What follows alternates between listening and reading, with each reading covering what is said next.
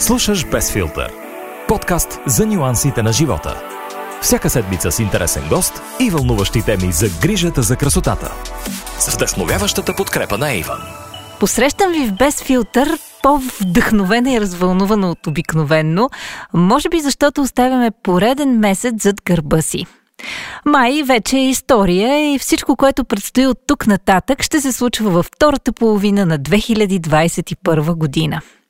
Времето тече бързо, така се случва и в поредния епизод на подкаста, особено когато имаш интересен събеседник срещу себе си и интересен човек, с когото нямам търпение да ви срещна след малко. Продължаваме вълната на това да ви срещам с някои от гост журитата този сезон в Green Masters. Интересни и много специални хора, които наистина помогнаха и направиха шоуто по-цветно и по-полезно за всички тези от вас, които го следят в канала Greenbox. Аз съм Елена и много се радвам, че днес ще можем да си говорим за мода, за това кои са тенденциите, които определят бъдещето и разбира се за това къде можем да открием вдъхновението, дори тогава, когато може би някъде се измъква между редовете. Жената, която съм поканила, за да си говорим днес, е от хората, които имат толкова много опит зад гърба си, че буквално могат да издадат не просто книга, а цяла енциклопедия, свързана с професията им.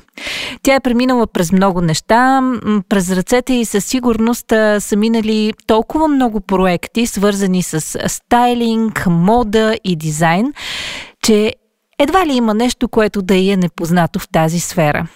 И въпреки това съм убедена, че продължава да учи нови и интересни неща и за себе си, и за работата си във всеки нов ден, защото с големите творци обикновенно е така.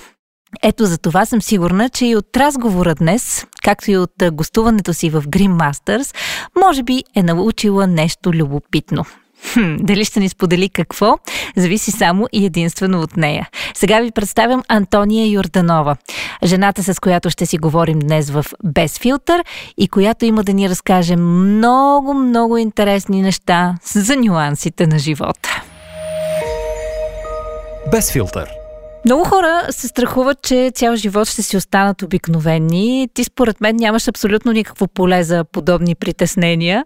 А, чувала си сигурно много неща за себе си, много определения, но все пак ми е много любопитно ти, когато застанеш пред огледалото, какво виждаш, какво си мислиш за себе си? Ох, това е много интересно. Да, наистина, даже днес се шегувах, че когато някой не ме познава, виждаме за първи път или работи в по-консервативна среда, или въобще възприема нещата по по-консервативен начин, много се забавлявам с определението много сте интересна. нали, което такова безпомощно се изразява според мен пред неразбирането какво точно съм. А, но аз, аз много си обичам работата. За мен тя е прекрасен начин да се изразявам и може би заради това просто обичам да експериментирам и с себе си. Възприемам се като голям експеримент – за самата мен. Просто защото аз не обичам статиката в никакъв а, аспект. И за това, като се погледна през годините, а, има моменти, в които изглеждам нелепо, но те са били етап, през който съм минала, за да изчиствам някакви неща, да ставам по-добра, не само визуално, а и работно, защото работата ни на всички нас, които се занимаваме с визия, е един непрестанен експеримент. Влезеш ли в някакво клише, а, което не означава да нямаш стил и почерк, но просто да си поставиш предизвикателства сам пред себе си, си абсолютно загубен. И, и за това а, много често се улавям как си пазарувам някакви неща, просто защото веднага ми изниква идея как искам да ги съчетая и след това почвам да съжалявам, защото просто съм се наситила от раз на тая дреха. Направила съм си стайлинга, който съм искала или съответно съответното бижу и след това мога да я забравя или просто препродавам, вече подарявам и така. Но, но наистина а, има хора, които в живота си си поставят за цел, за цел да бъдат интересни или да бъдат някакви а, и винаги си личи. И за това аз по-скоро бих казала, че съм наистина един експеримент сама за себе си. Много ми е приятно да се променям. Много ми е приятно да опитвам различни неща и затова, ако един ден може да ме видите в пет принта и три цвята, утре може да ме видите изцяло в черно и пак ще съм си аз. Няма, просто нямам напън за нищо. Правя това, което чувствам и което ми е интересно. Аз абсолютно мога да потвърдя това, защото през годините около работата ни за Иван ние сме работили много пъти с теб и всеки път, когато сме се срещали се е случвало през определен период от време, ти винаги изглеждаш коренно различно. нали, човек просто се пита това същия човек ли е, защото предишния път, например, си била супер елегантна, много стилна. След това се виждаме и ти си супер небрежна, такава една, много чил. И някакси не можеш да сгубиш парчетата, нали, че това е всъщност един човек, което обаче е страхотно, защото ако не се движиш, нали, си в застой, конкретно за твоята професия не виждам как могат да се случат нещата. А, да, знаеш ли? Е скучно. Иначе. А, да. А, през последните месеци гледах доста реалити предавания за модни дизайнери, няколко биографични филма за такива и там винаги героите някакси задължително са свързани и провокирани от модата още от много ранна детска възраст. При теб така ли беше или нещата ти се случиха по малко по-различен сценарий?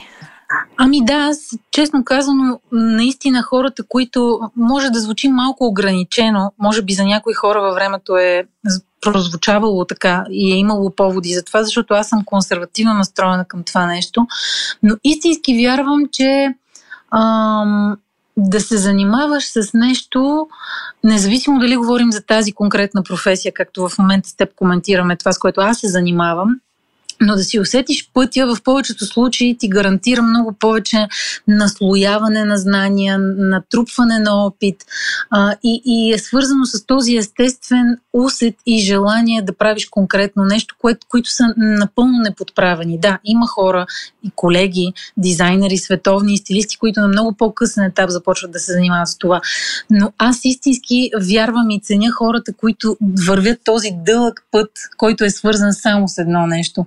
И аз даже преди няколко дни разказвах на приятели и се смехме, че бях едно такова прилежно рисуващо и правещи, правещо колажи в детската градина дете за учителките. Много го хваляха и му казваха се, трябва моето дете да се занимаваш с рисуване, трябва с изкуство да се занимаваш.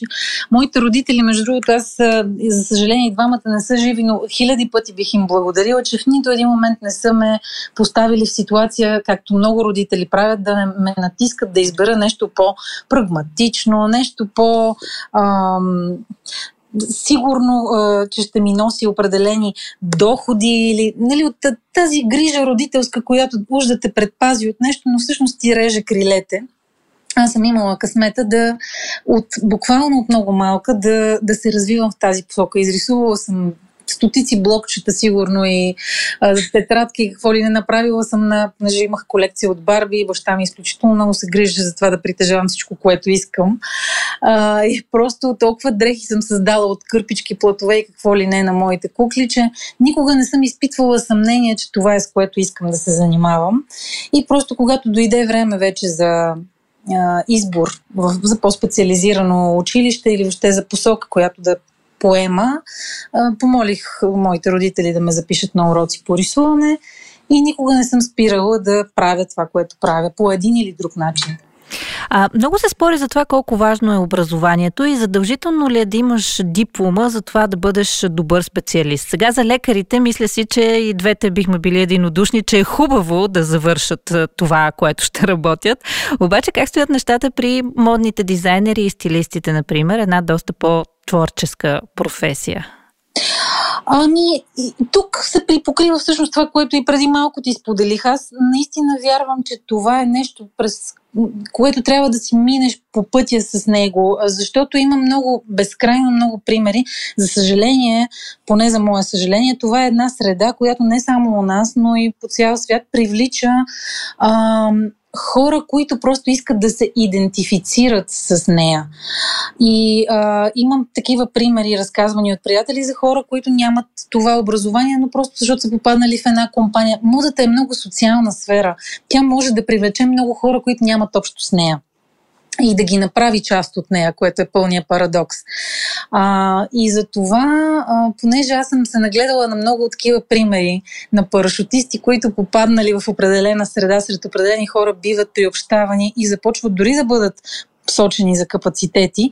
Аз изключително много ценя старомодния начин на това да знаеш как да нарисуваш модната си скица, да знаеш как да се конструира това нещо, а да не просто да отидеш с една скица при конструктор и той да ти свърши цялата работа, да отидеш при него с идеята как това може да бъде построено, а, да знаеш как се прави един принт, да познаваш материите, коя как се нарича, от какво е създадена, по, каква, по каква технология, за какво е подходяща и за какво не е. И а, понеже не само защото аз съм минала през това, знам колко повече инвестиция има в това нещо, затова много повече ценя и се възхищавам на хората, които са си извървели този логичен за мен дълъг път и наистина имат бекграунда, който да ги направи професионалисти, пред тези, които излизат или се събуждат един ден, независимо дали говорим за жени и мъже, нали, които просто се събуждат един ден и си казват, аз искам да стана стилист или аз искам да стана дизайнер, имам тези възможности, финансови, социални или каквито и да било. И просто изведнъж някъде се появяват, някой ги посочва и те започват да наваксват този път, който ние, които сме го учили, логично си вървим и, и уважаваме това, което са ни предали нашите преподаватели, техния опит. Затова аз може да звуча малко старомодно за някои хора, но наистина вярвам, че това е една абсолютно необятна материя. И ти, ако нямаш тези познания, винаги нещата ти, какви, които и да са те, каквото и да са те, които създаваш, е, издават тази половинчатост. Да.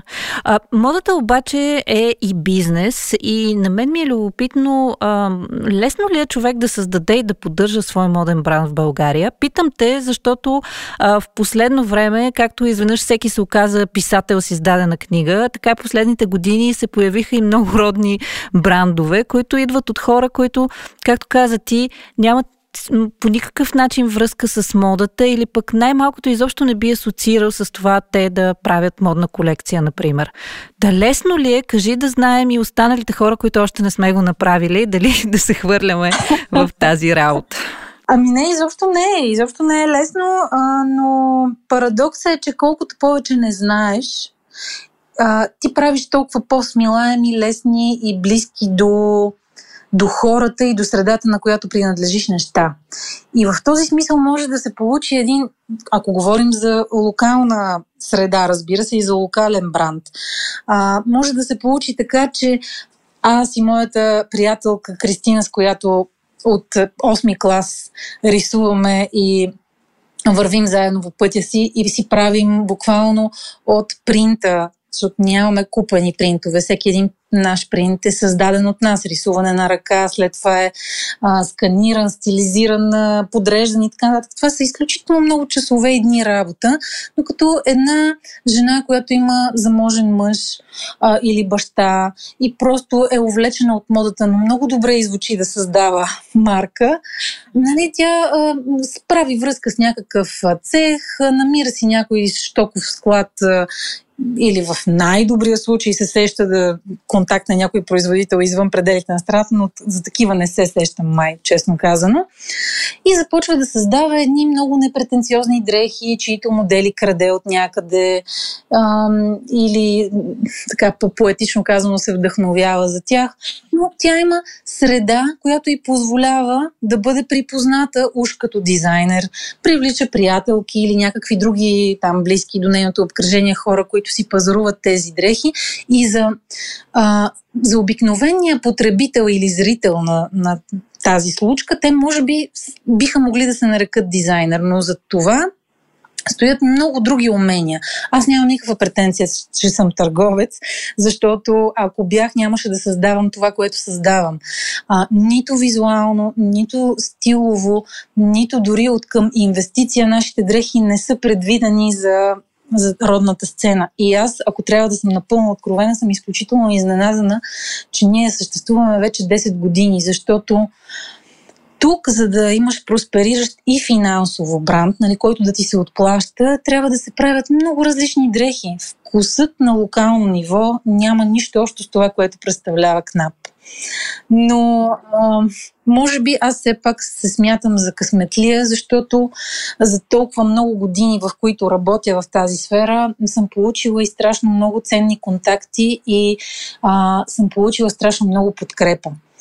И съм сигурна, че има много талантливи хора, които ако не намерят пътя си отвъд пределите на България, винаги ще има риск да бъдат оставени в сянка заради тези заможни дами и господа, които се умяват да превърнат в актив финансово благосъстояние и подходящи контакти, от които да създадат марка, която всъщност няма никакви качества, но просто е добре подплатена по един или друг начин. Не са решаващи качествата. За съжаление, дори виждаме, че в глобален аспект много от големите брандове предпочетоха гръмки и смилаеми кампании пред качествени дрехи. Тоест, индустрията и естетиката в световен мащаб вече са много различни, изискват много различни неща. И аз просто а, съм изключително натъжена от този факт, защото а, красивото като такова, каквото го познаваме, като такава мярка, каквато е била и годините, дори и векове назад, вече се а, опошляви за сметка на, на добър маркетинг и на бързи печалби. И останаха много малко марките, като изключим, да кажем, голямата част от азиатските, защото само те пазят и някои от скандинавските тези а, тези позитивни и ценни страни на модата, като качествени материи, като интересни обработки, като интересни принтове, интересни декорации, всичко, което за мен е интересно в модата, е много-много в по-малки мащаби оценено и търсено. И за това естествено, че вече стигайки и до България, да имаш успешна марка тук не значи, че тя е качествена и ценна с нещо, ако трябва да синтезирам това, което казах до момента. Да. А, вчера водихме интересна дискусия с приятели за това как според нас се отразила пандемията на, на модния бранш. Спряха ли хората да се вълнуват и да си купуват дрехи, когато са затворени в къщи и така нямат толкова социални контакти, както преди, или тенденцията по-скоро по твоите наблюдения е в другата посока?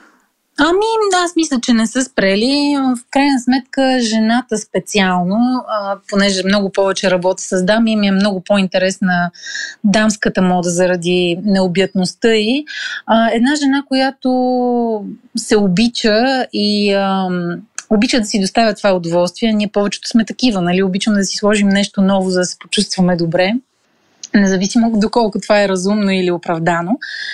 А, така че жените бих казала, че не са спрели да пазаруват. Естествено, че онлайн шопинга така се развихри много по-сериозно, отколкото до момента, макар че си е световна тенденция от години насам. Но сега вече наистина е във вихара си и а, желанието на жените да си доставят удоволствия не се е загубило според мен. Просто тази вълна на, на удобство, на търсене на повече комфорт се превърна в приоритет за марките, дори такива, които винаги сме сви, така, свързвали с повече шик, с повече претенция, си позволиха естествено да обърнат внимание повече на комфорта, отколкото на визията.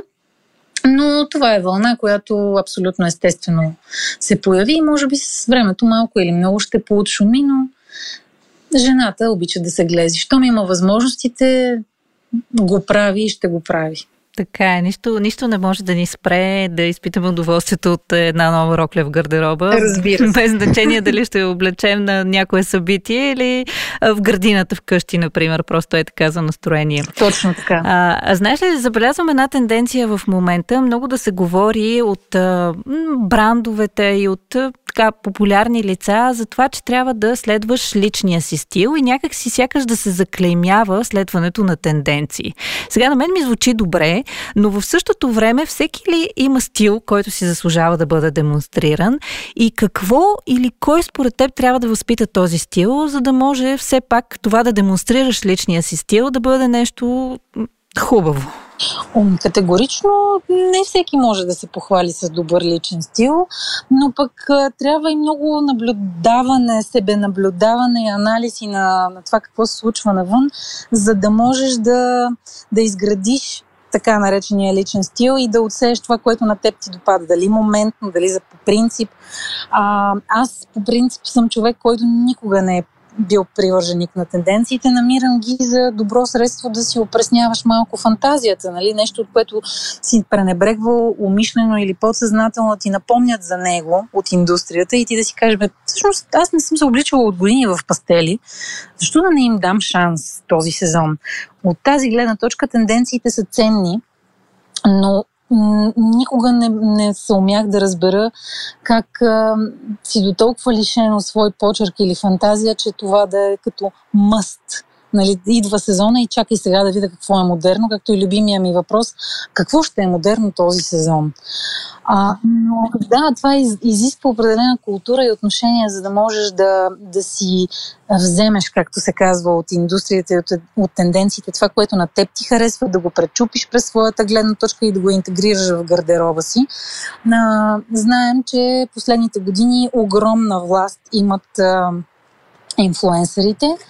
Не всички са добър пример за мен, но пък и аз не гледам местните примери за такива, защото сега може да звучи клиширано или малко снопски, но много малко се умяват все още от местните звезди да изглеждат като такива и да бъдат добър пример.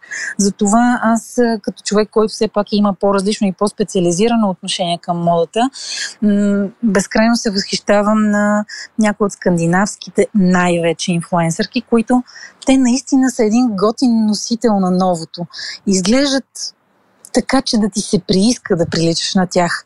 А, правят невероятни комбинации, имат невероятна мярка. Дори тези, които са с по-смел стил, го правят изключително много вкус и лекота. А, така че в зависимост от това какво харесваш, ти намираш кой да, да, да следваш. Въпросът е вече доколко ще се умееш наистина да, да балансираш между това, което искаш да си и това, което си. Това е грандиозен проблем. Много жени се оказва, аз и в, по посетителите в нашия шоурум го виждам, нямаш представа колко малко жени имат реална представа за себе си, за това как изглеждат, какво им мотива, как да го носят. Може би пренасищането от много хора, които са сочени за пример за това да бъдат следвани, да бъдат, да бъдат инфлуенсери. Реално това пренасищане, според мен, води и до, до пренасищане от примери и идеи. Не всеки успява да ги отсее правилно. И като се смеси това нещо вече и с липсата на увереност или липса на, на вкус, стават едни много страшни примери. Но за добро или лошо, българската жена няма много усещането, че трябва да й бъде повлияно. Което не знам как ще прозвучи, но а, може би а, м- не и липсва самочувствие. Може би това е причината да не може да се вслуша, да не може да погледне достатъчно а, сигурно на добрите примери отвън и за това, като се огледаш по улиците, в клубовете или дори ако щеш в а, музикални клипове или продукции по телевизията, винаги лъха на едно такова местно ниво.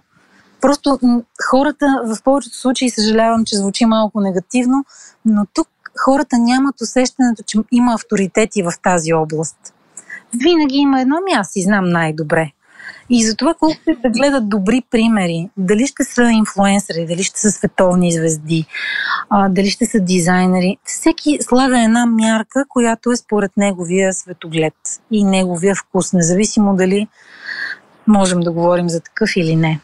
И това води до едно много ограничено и локално случване на, на нещата с, разбира се, съответните изключения. Сега, слава Богу, има и такива. Да, да. Малко е трудно сякаш да, да се надскочим в някакъв момент и да, да видим нещата малко по, по-отвъд локалното, както казваш ти. Ние всички се, се движим в една наша среда, да. която ни дава иллюзията, че може би има промяна и че някои неща са по-добре. Но както и ти, предполагам, много често четеш коментари или виждаш в пространството, защото там имаш досег до хора, които не са ти в средата, там вече се вижда реалното ниво на нещата и то е плачевно. Защото все още неща, които навън се възприемат за норма, като това да отидеш на бизнес среща или да се движиш по улицата с елегантен костюм и кецове, а, тук нали все още буди по чуда и жените в корпорациите са с едни костюми, които аз съм сигурна, че никой никъде по света не прави такава кройка вече изобщо. Или багажник и токчето, такова просто да го има там да е токче. За това говорим. Да. А, ти каза, че не, не обичаш да те питат и какви ще са модните тенденции този сезон. Обаче аз искам да си поговорим за една тенденция от, може би, последните години. Това е устойчивата мода и това, че все повече се говори за, за нея. Вълнуват ли се обаче според теб, говорим за обикновените хора, наистина от тази тема, или това е просто начин големите брандове да използват още един маркетинг трик за популярност и за поредната си си кампания? Ами да, аз абсолютно смятам, че това е една висша форма на лицемерие, което абсолютно невъзможно да върви ръка за ръка, за ръка с, с текстилната индустрия и с модната в случая, нали, които си принадлежат. Защото просто статистически погледнато текстилната индустрия е един от най-гигантските замърсители на планетата. Няма как хора, които изкарват пари от това производство да твърдят, че са съпричастни с този проблем. Нали, това е един колосален парадокс, който колкото и да ме убеждават, че създават коншес линии, как те са от рециклирани тъкани. Да, това е някаква чудесна посока, но тя е... А, тя е замазване на очите. Капка в море. Тя може да бъде един чудесен инструмент, да, един чудесен инструмент за огромни кампании, за изразяване на тази лицемерна съпричастност. А, може дори да отвори един коридор за надежда, че това нещо след много време наистина може да стане а, основния подход в модата.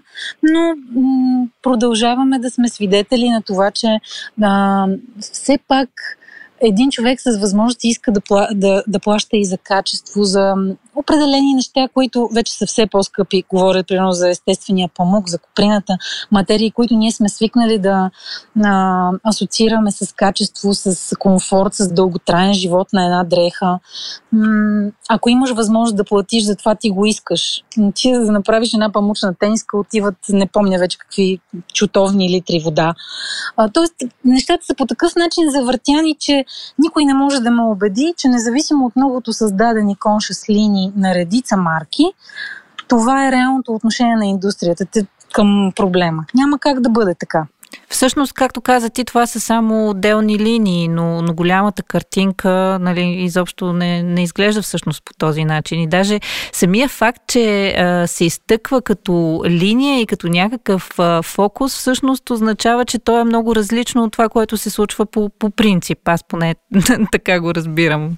Абсолютно. Абсолютно и за мен е логично да е така. И когато някой започне да ми се захласва как нали, се случва промяна, как всички са толкова еко-френдли, може. Има единици хора и малки общества, които наистина милеят за това нещо да се случва така, да промени цялостното поведение и мислене на хората, но ние сме си родени консуматори и когато едни хора изкарват огромни пари, цели за повече от задоволителен живот да се движи от точно тази индустрия, с точно тези неща, които се случват в нея, нали, да, това ще бъде една чудесна кампания за замазване на очите и за една уж така изявена съпричастност, но няма как това да е реалността.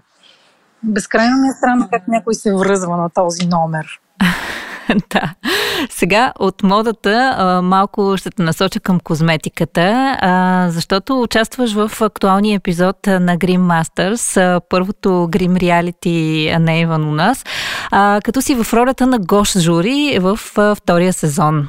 Темата, по която ти се включи, беше много интересна, много практически ориентирана. Участниците трябваше да направят грим, вдъхновен от модна колекция на твоя бранд КНАП. Интересно ли ти беше да видиш подхода на участниците, които са абсолютни непрофесионалисти? Много от тях са съвсем, как да кажа, в началото на своето развитие като гримьори. Изненадаха ли те с нещо? Някой успя ли наистина да те впечатли? Какви са ти впечатленията като цяло от изживяването? Да, аз съм. Беше ми първо безкрайно интересно.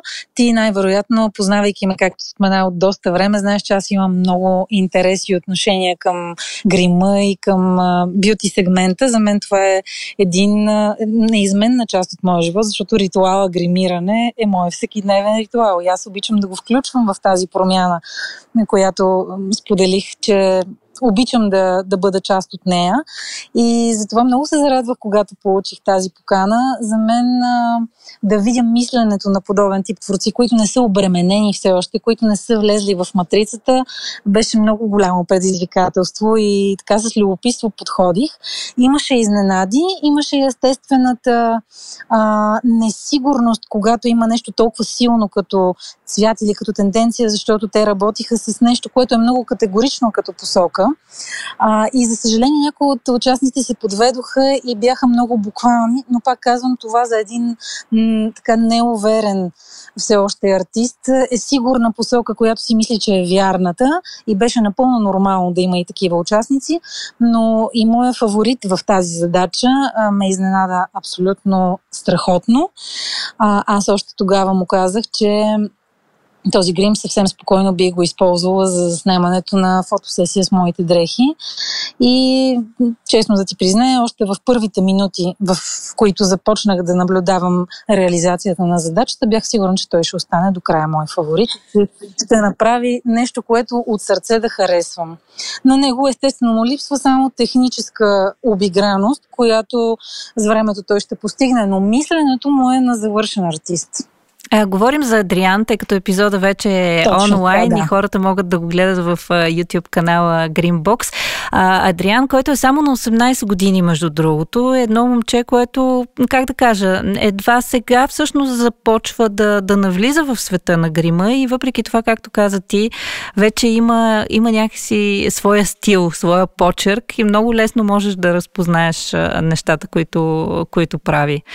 А, понеже да. каза, че имаш интерес в сферата на грима. Ти всъщност си участник в безкрайно много фотосесии и като стилист, и като дизайнер, т.е. стилизирайки своите собствени дрехи. Доколко грима всъщност те определяш наистина за един наистина добре завършен продукт, моден продукт? Абсолютно неразривно свързани са. Това е ам, такава симбиоза, която ако я има, може да даде невероятни резултати, както и ако едното не е в услуга на другото да провали един проект, че дори не знам, не се сещам за по-важно партньорство от това между добрия стайлинг и добрия грим. И за това, може би, аз съм един от хората, които в годините, ние всички, разбира се, изграждаме екипи, но трудно ми е да се сетя за повече от още едно-две имена гримьори, освен Алина, с която и вие а, дългосрочно и успешно работите, която толкова добре винаги да се допълва с идеите и с работата на, на стилиста. А, много е важно гримьора да не е просто изпълнител. За това го казвам, защото тя е от добрите примери за хора, които участват в тази екипна работа. А, не трябва да имаш просто един добър изпълнител, трябва да имаш партньор, когато си стилист или дизайнер в лицето на гримьора. А, допуснете ли грешка или някакво неразбирателство, а, дори един от двама ви да е много добър, винаги нещата накрая ще издишат. И за това е много важен този усет, който има Адриан, защото това най-вероятно ще го превърне в добър артист и в добър съекипник, а не просто в един техничар, който можеш да наемеш, за да ти направи грима за тази вечер за партито. Нещо, което за мен не е ценно, защото аз винаги, така, отваряйки една скоба, се сещам, докато учихме в художествената академия, имахме една колежка, която беше изключително посредствена на ниво талант, но тя не излизаше от ателието денонощно. Ние сме на партията, спим, ядем, връщаме се, излизаме, влизаме. Тя стоеше от сутрин до вечер сама в ателието и рисуваше непрестанно, докато наистина не разви ръката си до степен, в която можеше да каже, от това момиче много добре прави живописи, от това момиче рисува много добре. Но тя просто работеше за тази ръка никога не е имала това вътрешно нещо, дето те прави специален и можещ. Докато хора като Адриан маркират дори на 18, че няма да станат просто едни добри, отсветяващи лицето, така наречени гримьори, които за мен, нали, дори на базово ниво, не знам как да нарека. Те не са ми, не са колеги, които бих приощила към работата си. Докато той, както и една Алина, са хора, които участват пълнокръвно в, един, в реализацията на един проект и знаеш, че са ти ценни. Не просто с техниката, но с мисленето и с идеите си. И това е наистина страхотно, когато работиш с такива хора. Може ли един лош грим, говорим не само за фотосесия, но и за ежедневието, например, един лош грим да се сипе една страхотна дреха? Разбира се. Разбира се, това е. Пак стигаме до тази неразривна връзка. А, има жени, които изглеждат прекрасно без грим. Но те не са толкова много на фона на всички тези, които успяват с грим да извадят най-доброто от себе си или, за съжаление, години наред пък да прикриват достоинствата си. Така че грима е нещо, което е свързано с много усет, с много вкус, с много мярка. А, дори когато трябва да е по-кичозен, обвързан с една декада, да кажем като 80-те, в която изобилието от блясъци, цветове, да дори и текстури е изключително обилно. А, но дори и в, в такива концепции има, има вкус и мярка. И много е важно, независимо дали работиш за себе си, или си професионалист-участник в реализация на екип, да, да имаш този усет за коя дреха, какво е подходящо. Разбира се, че когато е в екип е много по-сложен процес, защото се решава от няколко глави и има много точно зададени задачи, но да изградиш този, това партньорство и а, този хубав баланс между дрехата и грима е безценно. Просто а, това може да направи нещата много по-впечатляващи или напълно отблъскващи и съответно да, да коства а, обезличаването и обесценяването на едно от двете. Затова това са си твърдо вървящи ръка за ръка понятия. Дреха, грим. Едно цялост. Ами да си пожелаем в такъв случай повече хора, които наистина успяват да намерят баланса между двете и да виждаме не само в Инстаграм, но и на улицата повече хора, които са така успели да постигнат а, точно това. Тони, много ти благодаря за, за този разговор. Беше ми много интересно и съм сигурна, че и хората, които ще ни слушат, ще успеят да вземат нещо за себе си или поне да се замислят върху някои въпроси, които а, така с теб си коментирахме и за които си говорехме говорихме. И гледам напред към така новите ни проекти и се надявам, че ще имаме повод отново да си говорим скоро за интересни неща. Без филтър. Знаете ли, много често приемаме модата за нещо повърхностно, нещо, което минава сезон след сезон, но истината е, че темата е много по-многопластова и много по-интересна и се надявам, че днешния разговор с Антония Йорданова ви е показал една различна страна на тази тема. Аз лично съм голям фен на модата и признавам си, понякога дори с риск някой да ме сметне за лекомислена, но мога да прекарам часове в разглеждането на различни сайтове или списания, просто търсейки перфектната рокля. Сигурна съм, че много често се случват а, подобни неща и с вас, търсейки, например, перфектното червило или перфектния парфюм. И това изобщо не трябва да ви притеснява, защото а, човек не може да бъде постоянно сериозен и винаги да мисли за големите и важни теми. Понякога има нужда в живота си, е така, да помисли за малките неща, които обаче наистина му доставят удоволствие. Точно в това се крие и унази магия, която носят някои хора, на които много често завиждаме за това, че изглеждат някакси над нещата. Имаш усещането, че проблемите просто минават покрай тях, без те да ги преживяват. А, и ви пожелавам през тази седмица да успеете да усъвършенствате изкуството на това да бъдете над нещата. Е, разбира се, това съвсем не означава, че не трябва да ви пука и просто да минавате след а, всяко нещо. А, по-скоро да се научите да приемате, че не всичко е чак толкова важно, колкото ви се струва. В крайна сметка, човек постоянно се ядосва за глупости, а това може да ви донесе само излишен стрес и нерви. Затова се надявам, че изминалите минути, които сте прекарали в слушане на Без филтър, всъщност са били част от тези откраднати минути, в които изпитвате само приятни емоции, чувствате се добре и разбира се, се радвате на живота. Ще се опитам да запазя това настроение и в следващите епизоди на Без филтър, в които ни предстоят още интересни срещи и вълнуващи теми. Някои от тях и доста полезни предвид настъпването на летния сезон, в който разбира се има много какво да си говорим за красотата, за грижата за кожата, която е изключително уязвима през този период и разбира се за всички от тези вълнуващи новости в сферата на грима, които идват с лятото и партитата. Надявам се, че съм ви загатнала, заинтригувала и съм разпалила любопитството ви за следващите епизоди на Без филтър, които идват съвсем, съвсем скоро. До тогава, ако сте пропуснали някой от предишните, можете да си наваксате, като ги чуете в любимата си платформа за подкасти. Знаете, че можете да ни откриете във всички големи такива, като Spotify, SoundCloud, Apple Podcast, Google Podcast или там, където предпочитате да слушате любимото си аудио съдържание. Не забравяйте да се абонирате за нашия подкаст и да го споделите с приятели. Винаги е хубаво, когато откриеш нещо, което ти е интересно, да разкажеш на колкото се може повече хора за него. Благодарим за доверието и ви очакваме следващата седмица с нов епизод на Без филтър.